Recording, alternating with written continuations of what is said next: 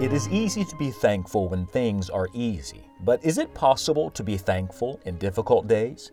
The Old Testament prophet Daniel lived in a dark time in Israel's history, far away from home in wicked Babylon. And yet, this faithful man exemplifies a life of gratitude from beginning to end. Scott Pauley takes us to Daniel today to learn more about being thankful in difficult days.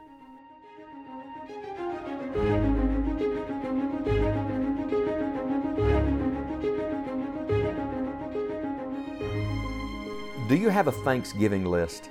I mean by that, do you have a list of things for which you regularly are giving God praise and glory? And are you adding to it? Are you looking for things always that the Lord has done in your life for which you should give Him thanks?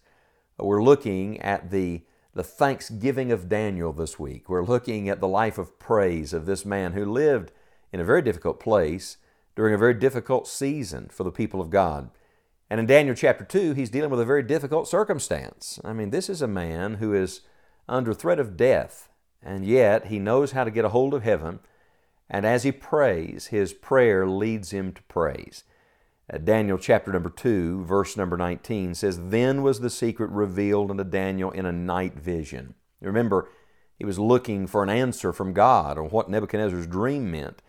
And it came in a night vision. May I just say to you that sometimes the greatest light comes in the night.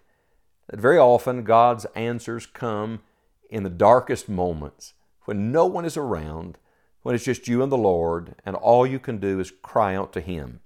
The Bible says, Then Daniel blessed the God of heaven.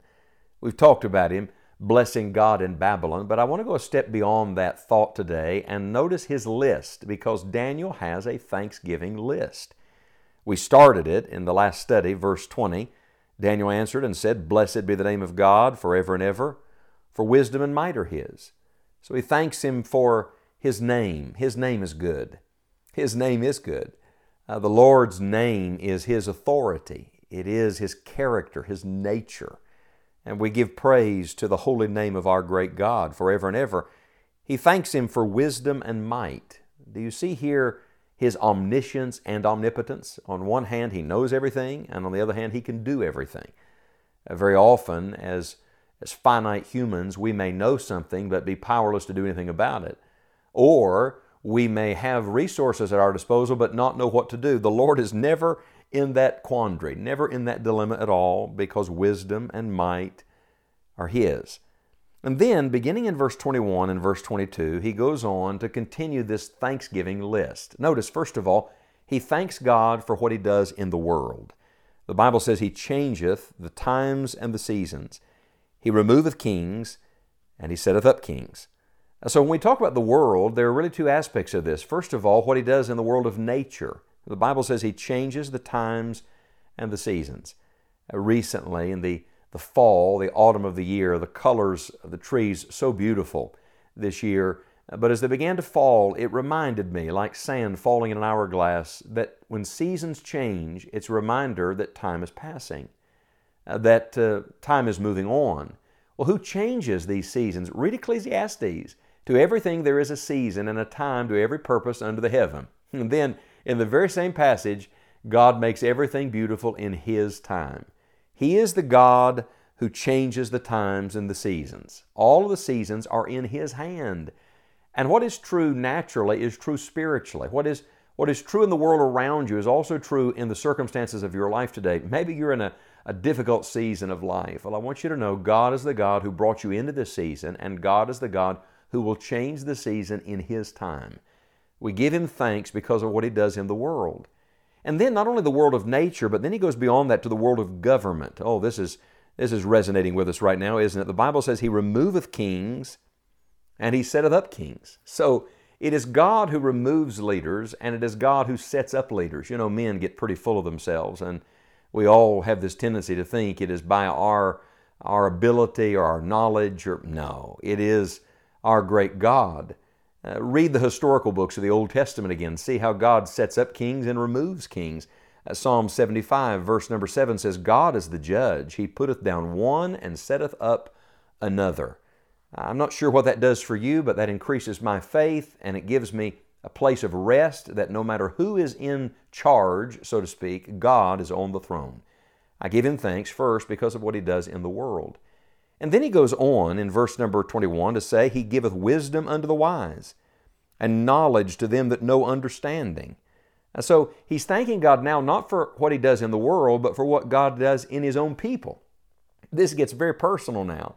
Uh, we might look at the world around us and say, Yes, I see God's hand here. We might uh, look at things going on governmentally and the, the movement of nations and prophecies coming true and say, Yes, I see God's hand in this. But can you see God's hand in your own life? Can you see God's hand guiding you and leading you at this moment? What does He do? The Bible says He gives wisdom.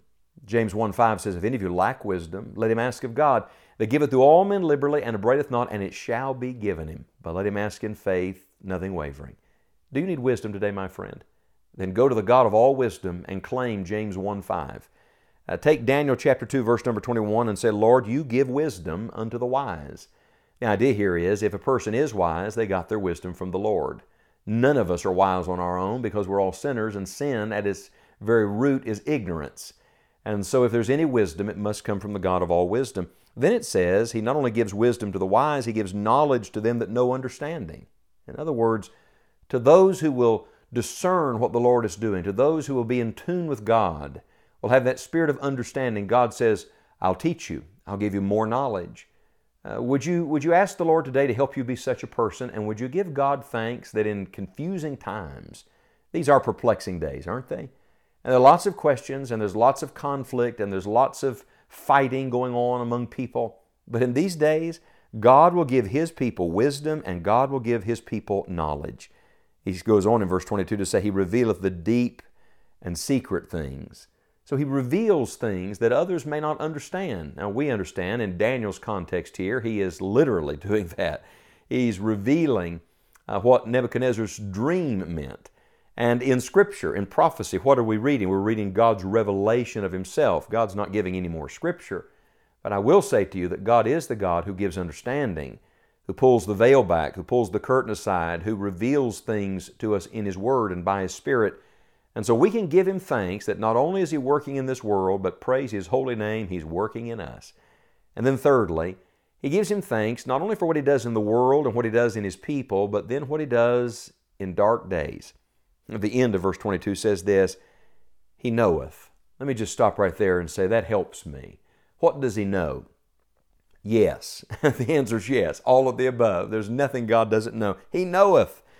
You say, Oh, nobody knows what I'm going through. He knows. Yes, He does. He knows. Uh, casting all your care upon Him, for He careth for you. He knows. And then the Bible says, He knoweth what is in the darkness, and the light dwelleth with Him. Even the things done in darkness, God knows. Uh, some debate over what this expression means. Does it mean uh, that He knows what wicked men do in the shadows in the dark places? Or does it mean that in the dark seasons of our life, He knows what we're going through? I say, what difference does it make? It's all of the above. God sees everything, He knows everyone. So, whatever's going on in the darkness, God knows about it. He's aware, He's not surprised. And then the Bible says, The light dwelleth with Him. Why? Because God is light, and in Him is no darkness at all. Remember, He's the Father of lights.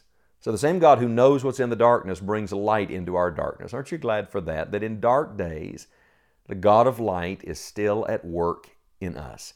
I want to challenge you today to make your Thanksgiving list. You may just start by adopting Daniel's today. Let's give him thanks for what he does in the world, what he does in his people, and what he does in the darkest days. If you'll learn this truth about our great God, you can give him thanks at the most difficult seasons in life.